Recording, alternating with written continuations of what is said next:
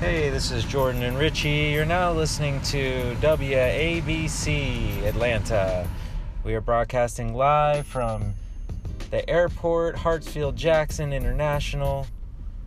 We are waiting for a good friend to come in from South Florida. And we just wanted to share with you today. Richie, say hello to the fa- to the fans, the people.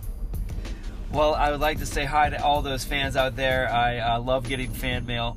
Uh, it's really nice what you all do to send us wonderful gifts. Uh, we appreciate each of you and your two eardrums so much.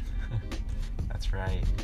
And we're here today to share with you and to inspire and motivate people across the plain to continue loving life and living to the fullest.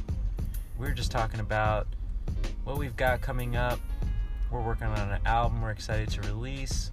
We were in the studio this morning, writing, recording, and uh, a lot going on here in Atlanta. It's been a good summer. And um, yeah, Richie's got a show coming up this weekend. He's going to be DJing at the Icon Building. I do.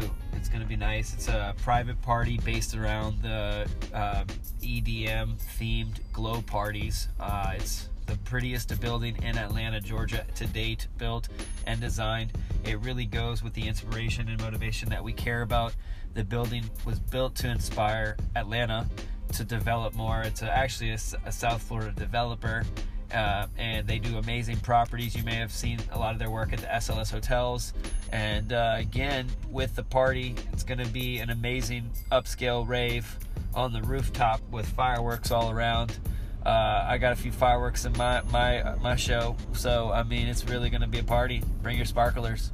That's right. Sorry, I have to take a moment and turn the AC back on because it is hot, hot, hot here. Oh shit! In hot Atlanta. It's hot in here. Yeah.